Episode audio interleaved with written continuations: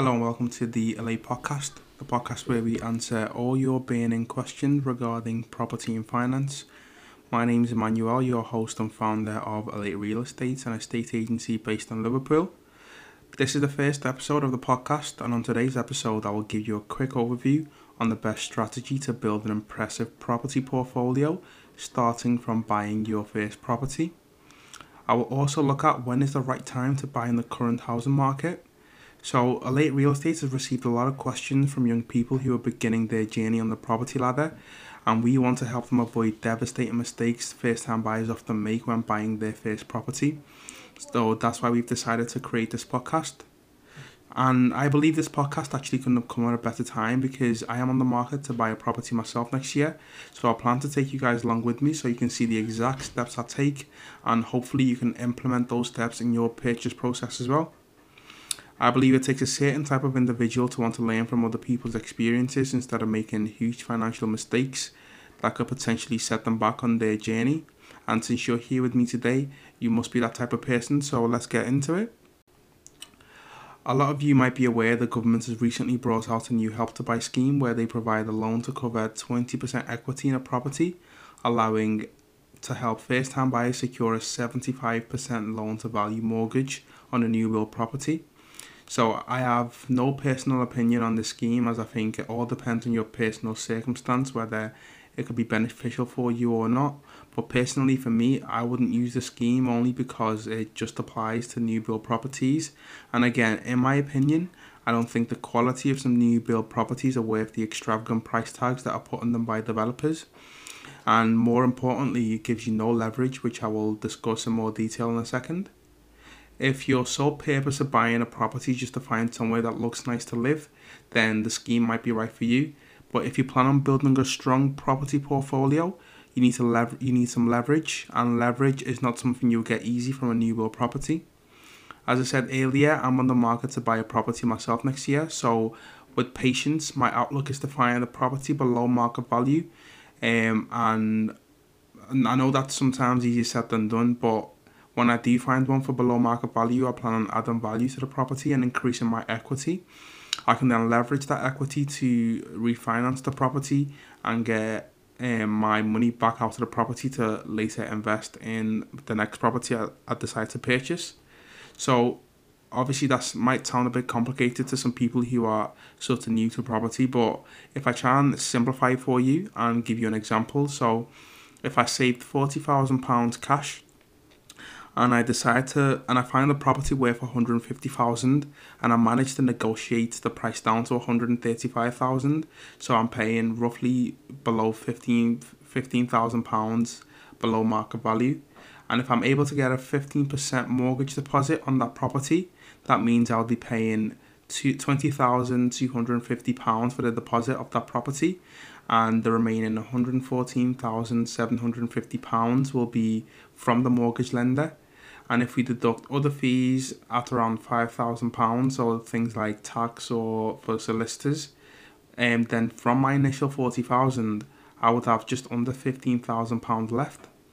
And if I use that £15,000 to renovate and improve the property, then the value will appreciate. Um, for this example, let's just say it appreciates by £50,000 so that means a on a property worth £150,000, which I got below market value, I have now added another £50,000 in value to the property, making the property now worth £200,000. So the initial the initial mortgage will now be at around 57% loan to value, give me leverage to be able to refinance the property, take equity out of the property. So mortgage lenders will often only um, let you take out 80% of what the property is worth so if I take out 80%, that will leave me with £160,000 in cash ready to, to ready to invest in my next property. I can then potentially repeat that process over and over again um, and build a strong property portfolio. Um, obviously, these figures are slightly exaggerated, but the, the concept is still the same. Now, how would you know when to buy to ensure you're getting a good value for your property? As you're aware, the UK housing market has been impacted heavily by the current pandemic. We've seen house prices in the UK jump, jump significantly, particularly in the summer months, after the first lockdown brought the whole market to a complete standstill. So all this activity is great at the moment, especially for sellers, because they have a huge incentive to um, sell the property as buyers want to take advantage of the stamp duty holiday and save a couple thousand pounds. But obviously, this isn't going to be sustainable in the long term. Um, as predicted by many banks or just about anyone who's, who's observed the long term data of the UK's housing market, there is likely going to be a market crash caused by the high rate of unemployment and redundancy seen in 2020. As someone who is interested in property, you need to put yourself in the best position to take advantage of this market crash.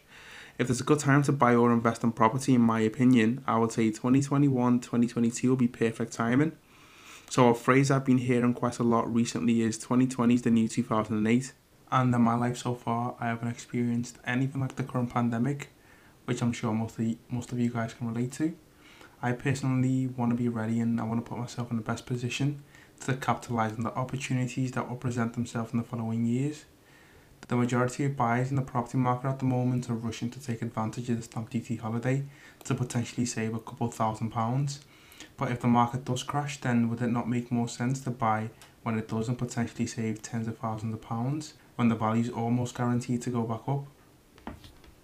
To put what I'm saying into perspective, in September 2007, before the financial crisis, the average house price in the UK was over 190,000, and in the early months of 2009, after the financial crisis, average house price fell below 155,000 due to a low demand for homes many people were not able to afford property, so you are in a prime position to be able to negotiate um, a price for a property that you're looking for. Now, that's the data from the last recession. So that showed me that rushing into buying a home for the short term benefit, in this case, stamp duty holiday, might not always be the best decision, as it's often better to hold out until demand is low and you're in a better position to negotiate the price. I am personally holding out for a market crash next year in the meantime, though, I am keeping a close eye on the property market. Um, Rightmove have recently reported that they have started to see um, their first decline in average house prices in recent months. So you can make of that what you will, but personally, I think it could be the start of a market crash. Over the next few weeks on this podcast, we will be going into more detail about how to prepare to buy your first property. We will also be answering your questions, so make sure you share and follow us on all social media at Elate Real Estate. Um, this will give you a chance to send us your questions so we can answer them on the podcast. Thanks for taking the time out to listen today.